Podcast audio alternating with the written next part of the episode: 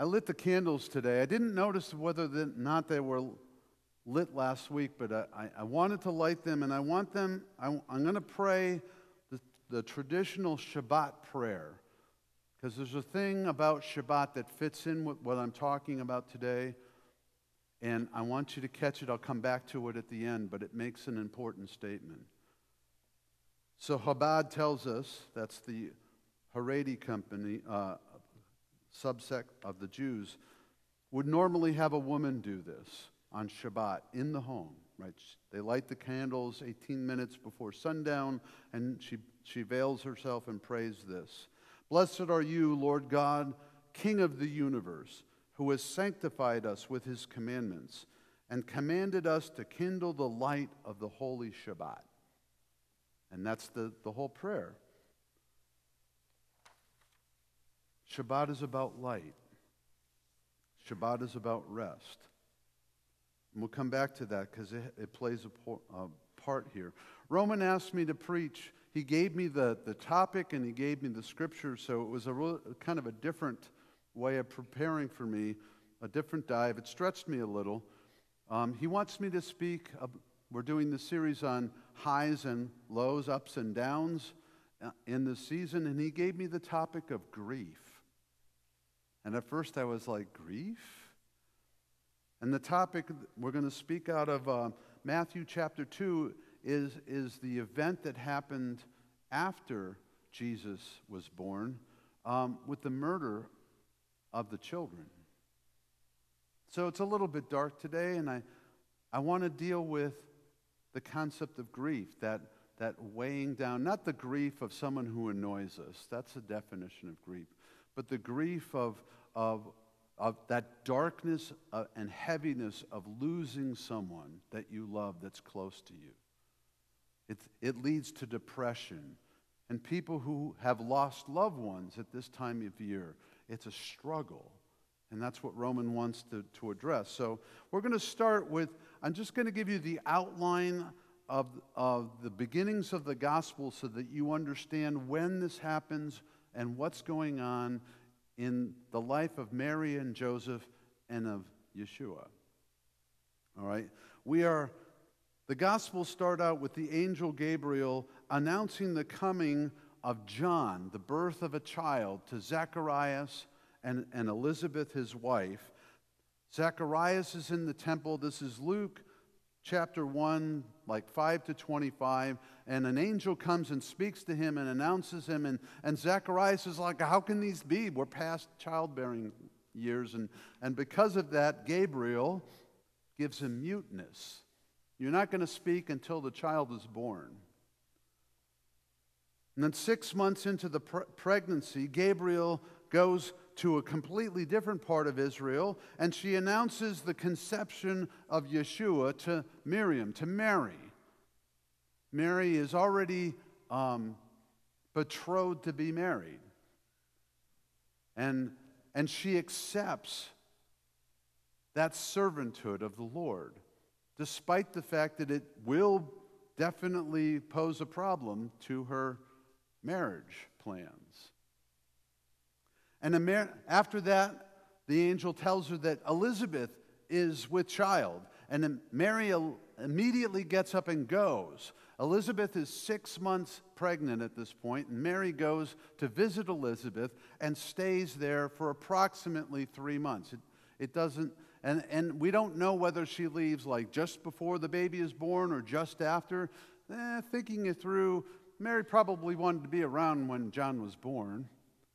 And when John is born, they're trying to name him someone from the family's name, and, and Zacharias is able to speak and says, No, his name will be John, as he was told to name the baby. And then Mary goes back to Nazareth. It's quite a distance. And when she gets back, Joseph is like, Well, wait a second. You're pregnant. And there's the, the kerfluffle, as some would say, in that whole relationship. And, and, and then Gabriel comes, I believe it's Gabriel, maybe it just says an angel. An angel comes to Joseph in in a dream and explains to him the miraculous conception of Yeshua in Mary's life, in the body. And he, he accepts that explanation and he gets up and he marries her.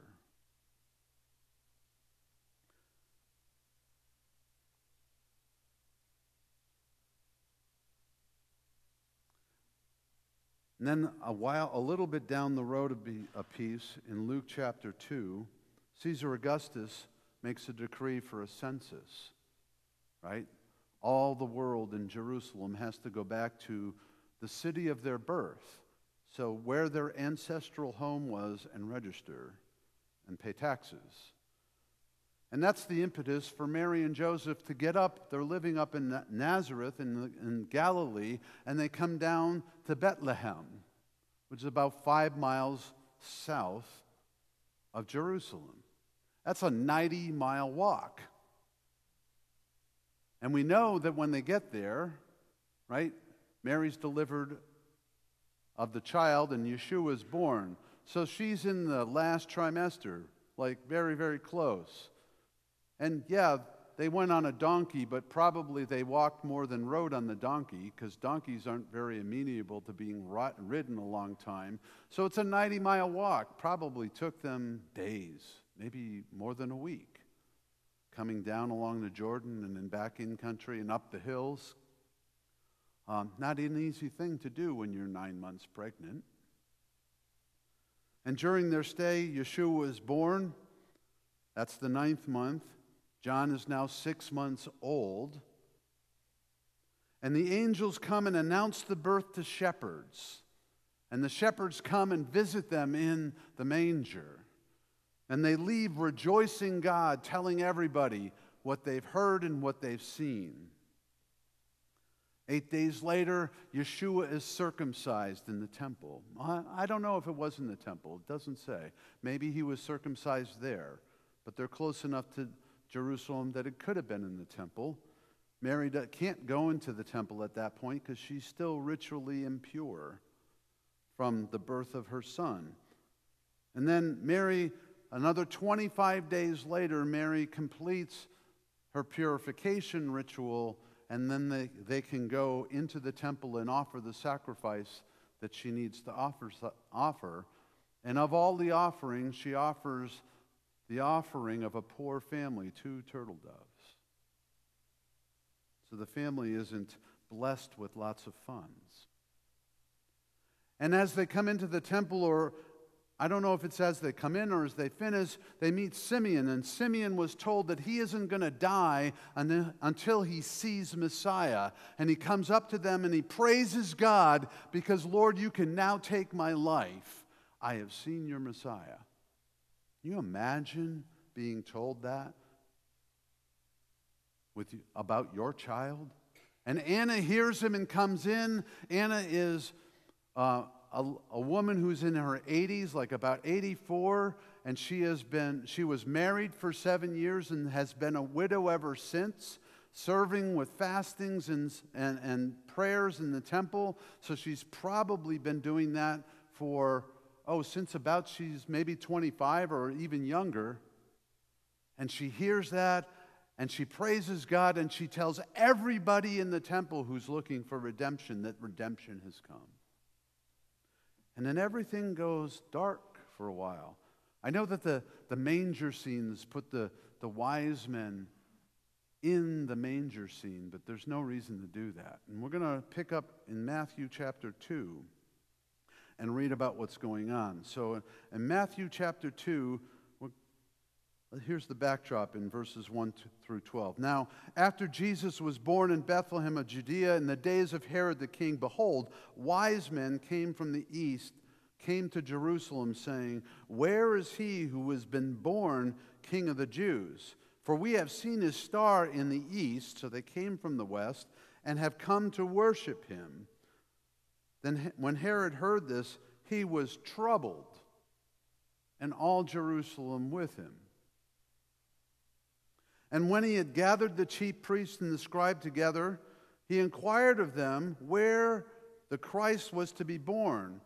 And so they said to him in Bethlehem of Judea, For thus it is written by the prophet, But you, Bethlehem, in the land of Judah, are not the least among the rulers of Judah, for out of you shall come a ruler who will shepherd my people Israel. Then Herod, when he had secretly called the wise men to determine from them what time the star appeared, and he sent them to Bethlehem and said, Go, search carefully for the young child, and when you have found him, bring back word to me that I too may come and worship him. When they heard the king, they departed, and they behold, the star which they had seen in the east went before them till it came and stood over where the young child was. And when they saw the star, they rejoiced with exceeding joy. And when they had come into the house, notice they're in the house now. When they saw the, the child with Mary his mother, and they fell down and worshiped him. And when they had opened their treasures, they presented gifts to him gold, frankincense, and myrrh. Then, being divinely warned in the dr- uh, dream that they should not return to Herod, they departed for their own con- country a separate way, another way. And then we get to what happens next. So they go a different way. They don't go back to Herod. And there's some intervening time here, potentially. Now, when they had departed, behold, the angel of the Lord appeared to Joseph in a dream, saying, Arise Take the young child and his mother, flee to Egypt, and stay there until I bring you word, for Herod will seek the young child to destroy him. When he arose, he took the young child and his mother by night and departed for Egypt, and he was there until the death of Herod, that it might be fulfilled which was spoken by the, word, the Lord through the prophet, saying, Out of Egypt I will call my son. So there's echoes of the Old Testament in this story. You have the echo of Herod acting like Pharaoh, right? Trying to destroy the Jewish, the, the male children of, of, of Israel. You have an echo of Israel exiting Egypt. And I put this later specifically because of what Herod does. Now, Herod Herod is not of the line of David. He is not an approved heir to the throne of Israel. He's appointed. His mother was Jewish, his father was Arab. He has no right as king of Israel, even though he's king of Israel. And Herod, what troubled him was oh, there's a valid king born. Mashiach is here, Messiah is here.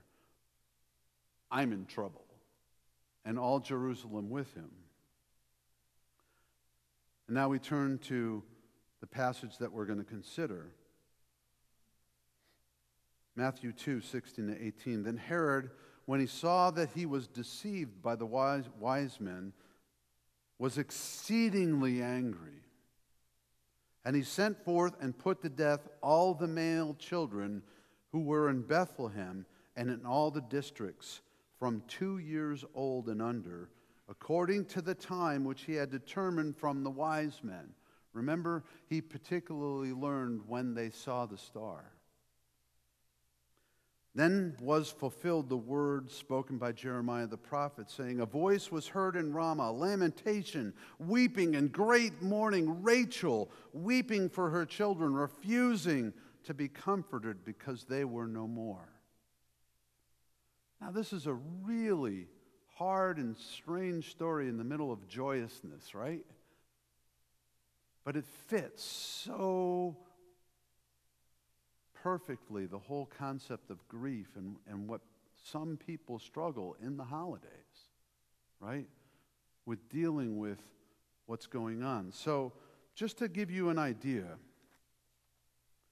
my family is acquainted with grief. And many of you know a lot of these things, some of you don't. So let me review some points of the last few years in my life. Um, our third child Jonathan's next older brother, Samuel, was born, beautiful child. Not long after his birth, like about three months after his birth, he had a seizure while I was changing him on, on the, the changing table. And then within the same week, he had another seizure.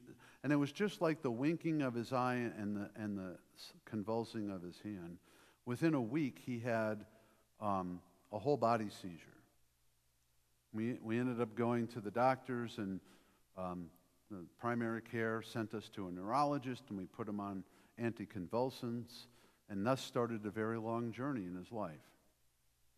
He ended up being diagnosed as ver- verbal dyspraxic, so until the age of three, he only said the word da.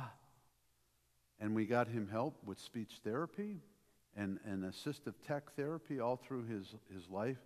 And he just kept getting worse. And we kept going to doctors in later life trying to figure out what was wrong with him. And we, every doctor we went to, it's like, nope, passed all those tests with flying colors. We went to every kind of doctor in this area. And then we went to Boston, to Mass General, dealt with Dr. Katherine Sims, the, the head of neurology and neurogenetics. She was a mitochondrial disease specialist, and she did tests for mitochondrial disease. And nope, he doesn't have that. She finally sent us to the NIH in Bethesda, Maryland. Part of, part of the National Institutes for Health. We stayed there on their dime. They did a whole study of work, genetic workup on every member of the family and put Samuel through a battery of tests and then sent us home. And, and, we, and I went back the next year with Samuel, and they confirmed that he had this disease, leukoencephalopathy with cerebral calcifications and cysts, LCC. Very rare. And we were told, oh, he's U.S. patient 8, world patient 14. And he, we continued on and finally got to a point where his development started being open, overtaken by his um, progressive disease state. We, we tried to use Botox in his limbs um, to give him more mobility because we had started carrying him around everywhere. And um, something went wrong. The doctors maintained that it was his, a shift in his disease state. I, I maintained that um, the doctor gave him too much because the static utterance, the doctor said that when he was looking him over. Um, we sued, we lost in arbitration, and I was okay with that. Um, it was a rough time, and and I was here in um, 2011 rehearsing for Awana. My wife called me. There was no there were no kids. We were just here doing the walkthrough, dry run. Samuel was not doing well. You need to come home right away. And we had just finished, and I went home and I'm praying, Lord, I want to see him, but if you need to take him, it's okay. I know where he's going. By the time I had gotten home, he was passed, and if you've ever seen a dead body, they're really white. It's really sad. And we lost Samuel. We celebrated his life on, on October 8th, 2011, and this church was full of people. We celebrated faith, we celebrated life, we, we clearly preached the gospel to unsaved family members, unsaved friends, and we used that opportunity to uphold Christ in faith. There were people out the doors, they couldn't sit down. And that was how we dealt with that. In, in um, 2020, my mom came to live with us. She, had dementia. She had support in her home in Chicopee. Um, and it got to the point where Jonathan lived there for like a semester while trying to go to Stick. It was more than that. I'm sorry. Didn't remember that right. Um, and Jonathan finally was like, I can't deal with this. And I said, okay, I'll take over. And I took over like December, January, and uh, I understood why he was having struggle because my mom was not e- easy to deal with. She was ornery, she was angry, she didn't want to listen, and we're trying to take care of her, and uh, slept on this really uncomfortable bed. Um, and at the end of a quarter, at the end of, of March, my brother came up to visit and I was working on a room in our house, and he was with her while I was finishing that up, and we wait, came, we brought her to live with us in March of 2020. And what a godsend that move was, because right after that, COVID exploded. And we took care of her, and I, she did not know the Lord, so I particularly would read books to her. I chapter a chapter a day, like while she was eating or something. I read to her The Hiding Place by Corrie ten Boom. I, I read to her the book Zvi, which is about Zvi Kalisher, who's a 10 year old boy in Warsaw when the tanks come rolling in in 1939. And it follows his whole life through all the, the Israeli wars. He gets saved and he starts re- arguing with rabbis. So, I mean, I, gave, I read books to her that would present the gospel in a way that she could receive. And um, took her for an appointment down in October near her birthday. And on um, like Halloween, she collapsed. We didn't know what was going on. We called the paramedics. We went down to Baystate with her. Come to find out, she had a serious case of pneumonia, and she already had interstitial lung disease. And the doctor's like, What do we do? And I'm like, Well, her order says that she wants you to go to the wall with all of this, but, you know, I'm a medical proxy, and it makes no sense that we do heroics for someone with lung disease and dementia. Um, I, I want you to put her on a DNR. And then, you know, we came to church the next day. We went to see her, called all the relatives, and everyone was able to express their love for her, almost everyone, and have some sort of closure. And, and we're waiting around, and she was like just holding on. And we said, you know, told the doctors, we'll, you know, call us when it happens. And we left the building, and we were three blocks away, and she passed. It was like she was waiting for us to leave. In 2021, my, my cousin Greg died in February of um, pancreatic cancer. And uh, on December 18th, 2021, my oldest brother Tom died. Um, and we had we couldn't even go out to the funeral because COVID had flared up, and we didn't want to fly amidst that. So we we zoomed in. We couldn't be with his family. So I'm, I'm a little bit accustomed with grief, especially at this time of the year. So I, I tell that to be transparent, not the easiest sermon to, to prepare.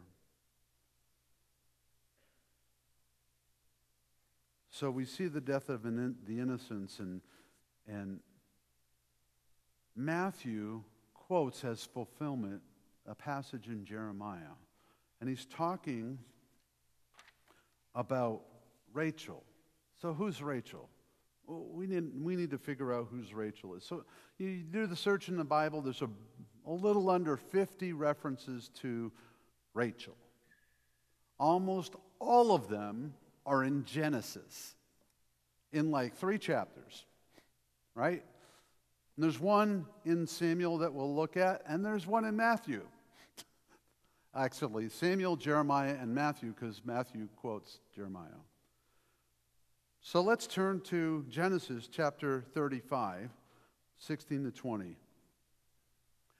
Rachel was the favorite wife of Jacob. He went and lived in, in Padan Aram, I believe it was, and his father, Abraham's um, nephew, or Abraham's wife Sarah's brother um, had this daughter Rachel. And he served Laban for seven years to marry Rachel, and Laban did a swap. And he ended up marrying Leah, the older daughter. Didn't discover it the wedding night.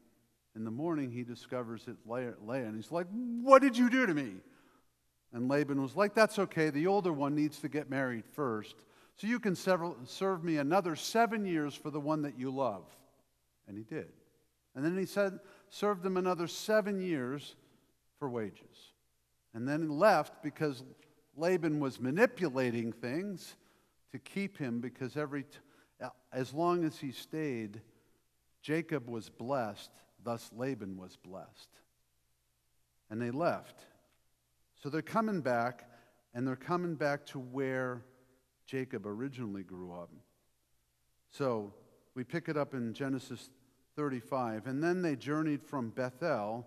And, and when they were but a little distance to go to Ephrata, Rachel labored in childbirth, and she, she had hard labor. Now it came to pass, when she was in hard labor, that the midwife said to her, to her Do not fear, you will have this son also. The baby's going to be born. And so it was, as her soul was dis- departing, for she died, that she called his name Ben Oni, but his father called him Benjamin. So Rachel died and was buried on the way to Ephrata, that is Bethlehem, and Jacob set up a pillar on her grave, which is the pillar of Rachel's grave to this day. And then we read in 1 Samuel, the beginning of 1 Samuel 10, verse 2, when you depart, so Samuel is talking to Saul, who he just anointed or, or prophesied that he's going to anoint him king. When you have departed from me today, you will find two men by Rachel's tomb in the territory of Benjamin at Zelzah. So I have a, I have a map. You can put it up. And you see at the top is Bethel, where they start, and they're coming down that arrow that comes straight down the page, journeying to Bethlehem. Ramah's in the middle. Jebus, you see that? Jebus was conquered by David, was renamed Jerusalem. So now you have a bearing in the land, right? Ramah is five, maybe six miles north of, of Jerusalem and Bethlehem is about five miles south of Jerusalem. And Rachel's tomb is all the way down here at the bottom. You can see kind of a gray line surrounding that. That's the outline of the territory of Benjamin. And Zelzah's at, at the bottom in Benjamin near Bethlehem. And that's where Rachel's tomb is, right? Because we just read that. So, what does Rachel have to do with Jeremiah, who is like hundreds of years in the future, and, and, and um, Rachel, who's already dead for hundreds of years, weeping? That's the question, right? And if we're talking about Bethlehem and what happened to, to the children in Bethlehem, why is he bringing up Ramah? All right, so here's some of the, the, the line, and we'll go. Let me read to you Jeremiah, and then we'll talk about it, right? So, so Jeremiah 31, 15 through 17. Thus says the Lord A voice was heard in Ramah, lamentation and bitter weeping, Rachel weeping for her children, refusing to be comforted for her children because they are no more. That's a slightly different rendering, probably a mixture of the Greek and the Hebrew from translation. Thus says the Lord Refrain your voice from weeping and your eyes from tears, for your work shall be rewarded, says the Lord, and they shall come back from the land of the enemy. There is hope in your future, says the Lord, that your children shall come back to their own border. So here we are in Jeremiah's time.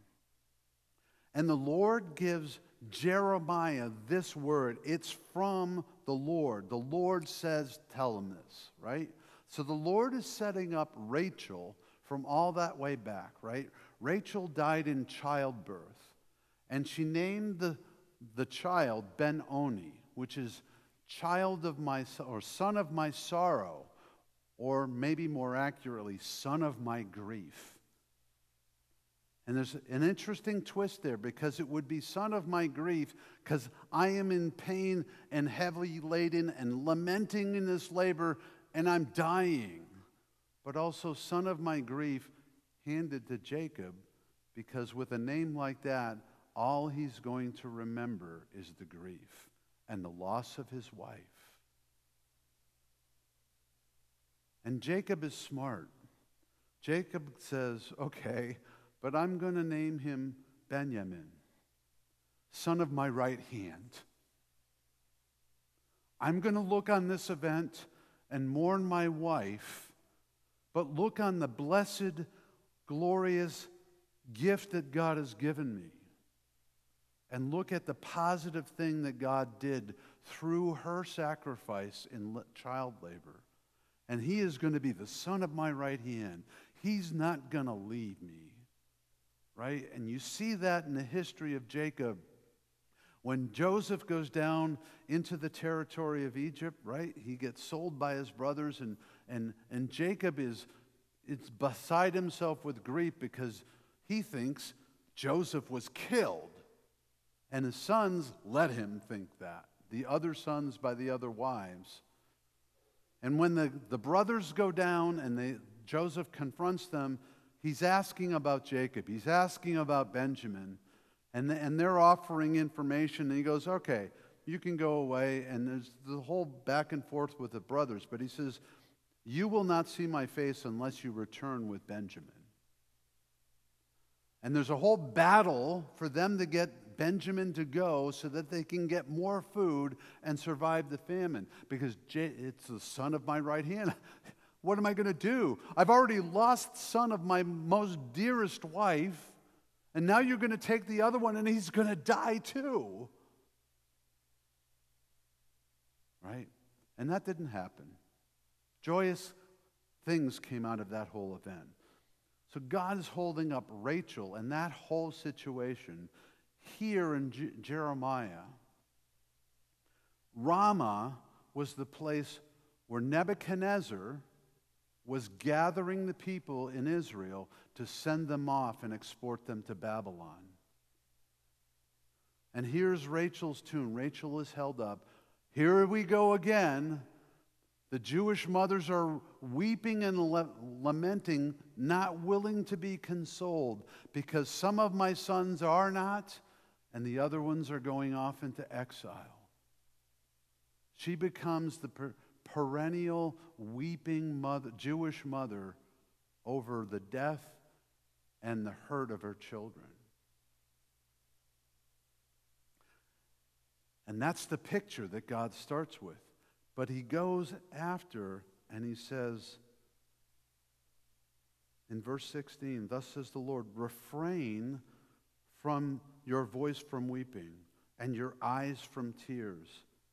For your work shall be rewarded, says the Lord, and they shall come back from the land of the enemy. There is hope in your future, says the Lord, that your children shall come back to their own border. Notice he doesn't say, stop crying. He doesn't say, don't mourn. As a matter of fact, and I didn't look it up, but there's a voice in, verse in the Old Testament that says that God takes our tears and keeps them in the bottle. And I've often wondered if that's the liquid that's in the bowl judgments that he pours out in judgment on the earth. The death of the saints are precious. The grief that we feel, he understands and he feels grief with us. And we'll see what I'll, you'll see why I say that later in another verse. So he doesn't say don't mourn, he doesn't say don't weep, he says restrain it.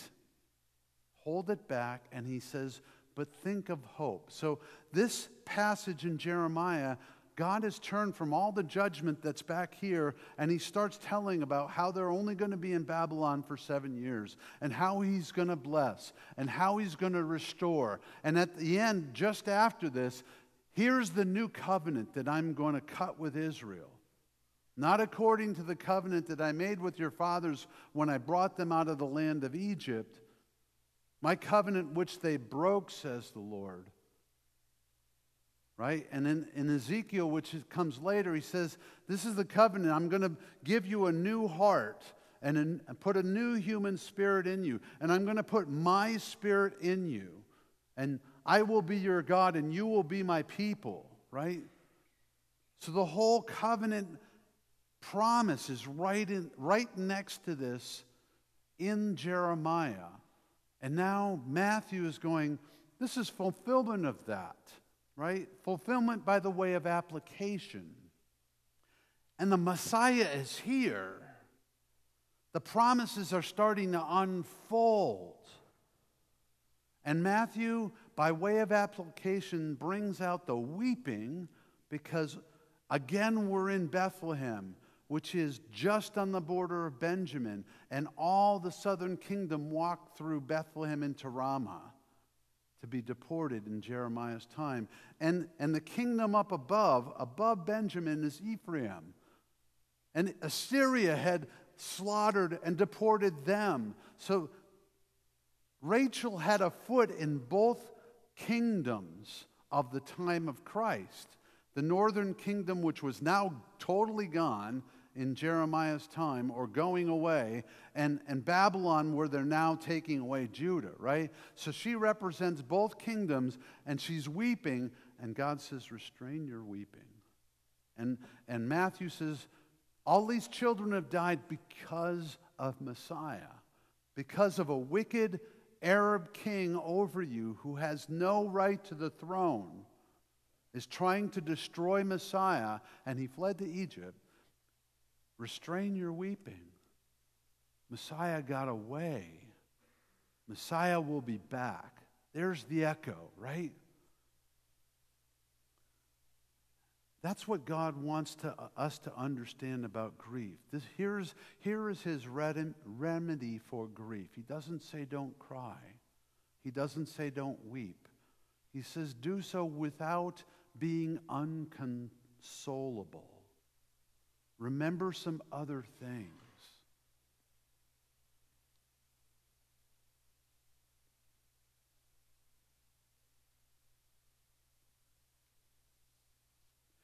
God wants us to consider what He's doing and who He is in the midst of our grief.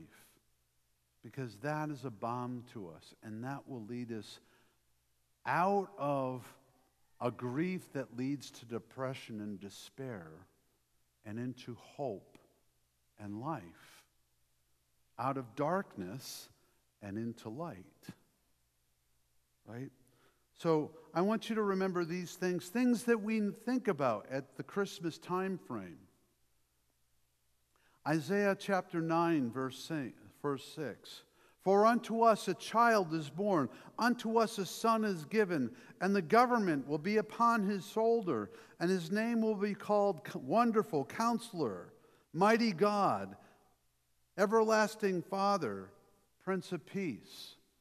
Now, the easiest one to get there is Shar Shalom, Prince of, Prince of Peace. He is the Prince of Peace. He wants to bring shalom into your life. And while in sovereignty God rules here with an invisible hand, he's coming again and he will rule from Jerusalem visibly for a thousand years. And then the final judgment. And the government will be upon his shoulder. He has the authority of rulership. He has the authority to take your sorrow and turn it into joy, and your grief and turn it into dancing. Isaiah 61 4. Jesus quotes this, Yeshua quotes this at the beginning of his ministry. The Spirit of the Lord is upon me because the Lord has anointed me to preach the good tidings to the poor. He has sent me to heal the brokenhearted, to proclaim liberty to captives, the opening of prisons to those who are bound, to proclaim the acceptable year of the Lord. And I put an asterisk in there because that's where he stopped. He stopped reading all of the verses that he was should have been reading. And everybody's like, what's going on? He didn't finish. The rest of it says, and the day of vengeance of our God, to comfort all who mourn, to console those who mourn in Zion, to give them beauty for ashes, the oil of joy for mourning, the garment of praise for the spirit of heaviness, that they should be called trees of righteousness, the planting of the Lord that he may be glorified, and they shall rebuild old ruins. They shall raise up former desolations. They shall repair the ruined cities, the desolations of many generations. You hear the picture here. I am going to stop the mourning. I am going to comfort you. We are going to rebuild. That is your God. Do not let the darkness and despair of grief overcome your life. Give God his place. He doesn't say don't weep and don't mourn, but he doesn't want you to be unconsolable.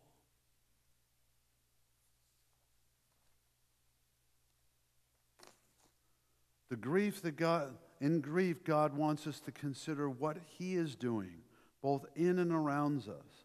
Grief leads to comfort, which equips us to minister to others. That's out of this next passage, right?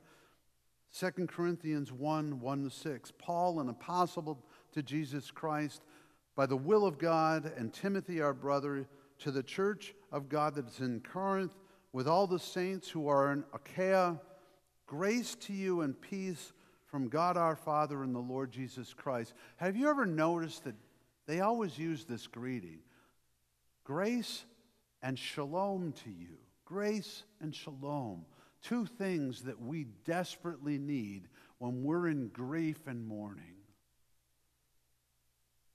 Grace and peace to you from the God our Father and the Lord Jesus Christ, Messiah. Blessed be the God and Father of our Lord Jesus Christ, the Father of mercies and the God of all comfort, who comforts us in all our tribulation, that we may be able to comfort those who are in any trouble with the comfort with we, which we ourselves are comforted by God. For as the sufferings of Christ, of Christ abound in us, so our consolation also abounds through Christ. Now, if we are afflicted, it is for our consolation and salvation, which is effective and enduring from the same sufferings which we also suffer. Or if we are comforted, it is for your com- consolation and salvation. So God allows us to go through periods of, of persecution, of struggle, of strife, of mourning and grief, and He uses that as an opportunity to deliver us consolation, to deliver us comfort, to deliver us mercy, to save us, not in the sense of paying, you know, expiation and propitiation of our sins, but in the, say, in the sense of making us whole and alive. And He gives us comfort, and He expects us to take that comfort and share that comfort with other people who are going through those struggles. So, me having survived cancer, I have a special ministry to people who, have, who are going through cancer. I can come alongside and say, Yeah, I know this sucks, but keep going. I'm praying for you. I know this is going to be horrific and you're really, really afraid, but it, it doesn't have to be scary right? Here's what's going to happen. Here's what I experience. And I can be like someone who's got a dislocated or broken leg and come under them and help them to limp down that road with grief. With anything that God comforts in, we have a ministry opportunity in others. So he gives us consolation to build us up and to mature us, and he gives us a ministry from that in other people's lives. that we who have gotten light out of the darkness should be lighting their candle and be light for them so that they can be light. Light from the darkness.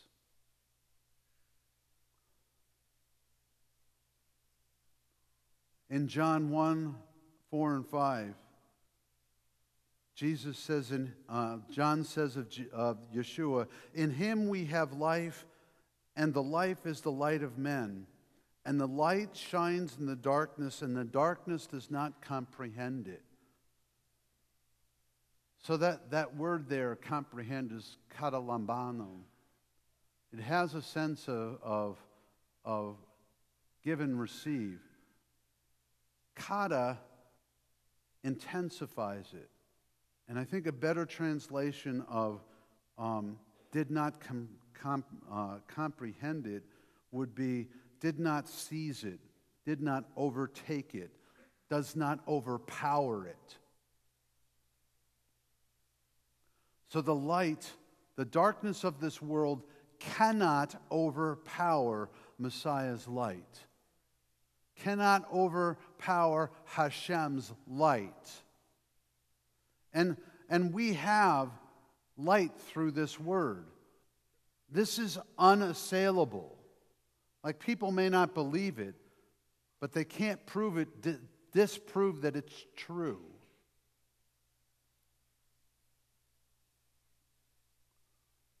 In losing a believing one, loved one, personal, personal exhortation.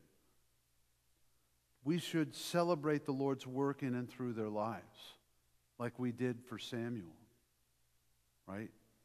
Preach the gospel. Tell people what they don't know.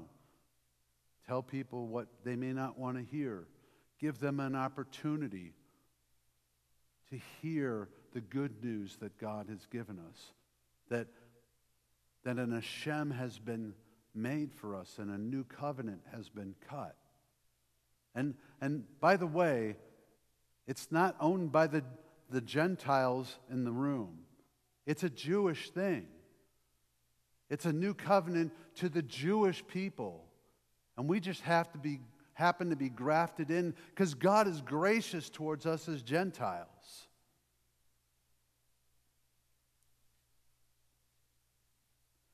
And for unbelieving loved ones, because we all have them, don't let it come to the point where you're mourning their loss with regret. Today, this week, this season, try to talk to them. Try to give them the gospel. Be creative. How will they receive it? With my mom, during the time when she was starting to walk up towards dementia, back when the Left Behind series came out. Now, I know that the Left Behind series has some, like, okay, that, that's not exactly right scripturally. I gave her every one of the 10 books. She read every one of them. And you know what appears in every book of that series? The gospel. Every single one. And, you know, two, and, and here she is the last six months or so while she's living with me. And I'm reading her about Corrie ten Boom's life because she's in dementia and she remembers the past way easier. So I'm going back to World War II time frame so that she can connect. And all through those books is the statement of the gospel. And she passes, and I didn't know that she ever made a profession of faith. That was really hard. And then while I'm cleaning up and preparing for the funeral, this is a copy. I, I came across this note. It's, my, it's something with my dad's name on it, you know, a pad he probably got from somebody wanting money from him. And it, but it's in my mom's handwriting. It says, Thank you, God, for loving me and for sending your son to die for, for my sins. I sincerely repent of my sins and receive Jesus Christ as my personal Savior. Now, as your child, I turn my entire life over to you. Amen. Now, I don't know, I have no knowledge of whether she copied this out of a book because she wanted to ponder it, or this is her sincere prayer. I take it as a statement of her faith. So I believe that I'm going to see my mom again. This was so dear to me, celebrating her passing. So I, I encourage you be creative on how you give your, your loved ones the gospel. Don't stop. Now, the passage is really about Israel. Michael Rydelnik makes this comment about Jeremiah.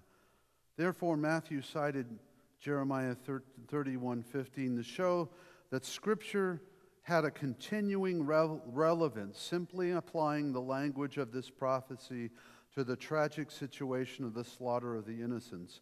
Even as Jeremiah had described J- Rachel representing Jewish motherhood, weeping at the death and exile of her sons, so Jewish mother, motherhood once again mourned the wicked Herod murder, murdered her children. And Rachel has continued to lament and refuse to be consoled for her, her children as they have been murdered by crusaders, and we're guilty as a Christian community, even though we didn't do it, because it was Christians who murdered the Jewish people in all of those crusades. Murdered by the Nazis and murdered by not modern terrorists, and we're seeing it again right now. So, the point of the passage is about Israel. And we take an application to grief and the struggles that we have. Today, and, and if we look at the past, in Babylonian, about 4,200 dead in that exile, and about eight, 14 to 18,000 were deported to Persia, to Babylon. In the Roman war at 70 AD, when the temple was de- destroyed, 1.1 million dead, Josephus reports, and another 97,000 in slavery. Not too many decades later, with the Roman war at the Bar Kokhba revolt in 132 to 136, 580,000 slain by history's books, and a number past knowing who died of famine, disease, and fire. World War II, I don't have the numbers on the Crusades, I couldn't find them, but it's a lot. World War II, six million Jewish people destroyed by that megalomaniac, that, that servant of Satan, Hitler. And now Hamas and Hezbollah and the Houthis, right, with that same ideology of anti Semitism more than a thousand, I think it's more than 1,400 dead, hundreds kidnapped, men, women, children, babies. We must not make the mistake of the church in Germany. We are here for such a time as this. We must stand with the Jewish people. We must stand and tell them that we love them, that we support with them. When persecution comes upon them, we will stand right next to them. We don't believe exactly as they do, but they look at what they have given us. We owe them.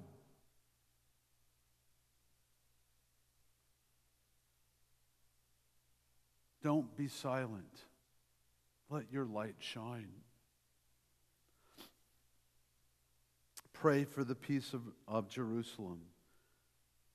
And be the light and hope and support for them in their grief. Everybody I talk to that's Jewish knows somebody who is either kidnapped, wounded, or dead. They're a tight knit community and they are hurting. We need to stand with them against the darkness. the last I leave you, well, so back to the Shabbat candles. The rabbi who, from Chabad, who I was reading about the prayer, because I don't celebrate Shabbat, but I'm aware of it, had this afterward that I thought was, was intriguing. I think our theologies are different, but that's okay. a small flame or a pair of flames can seem so small and weak.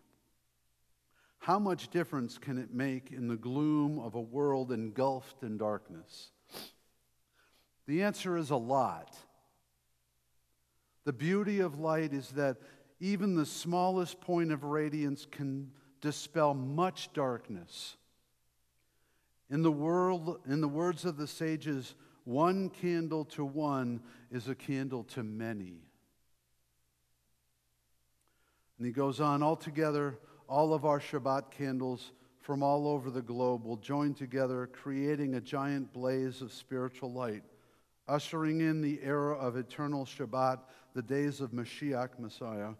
To quote the sages again, if you keep the light of Shabbat, says God, I will show you the lights of Zion. May it happen soon, amen. Now, there's a sense here where their thinking is if they do Shabbat, they bring in the kingdom. But uh, we know that the kingdom's coming in God's timing when, when Mashiach decides to return.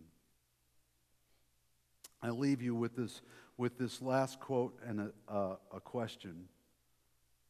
Matthew 5 14, 17 says, You are the light of the world. So in the beginning, John says, He is the light, right? Jesus says that you are the light. A city that is set on the hill cannot be hidden, nor do they light a lamp and put it under a basket, but on a lampstand. And it gives light to all who are in the house. Let your light so shine before men that they may see your good works and glorify your Father in heaven. So I have a question for you. My question is where have you put your light? Has it been hidden away where you couldn't see it this whole time? Or is it out on a lampstand where all can see it?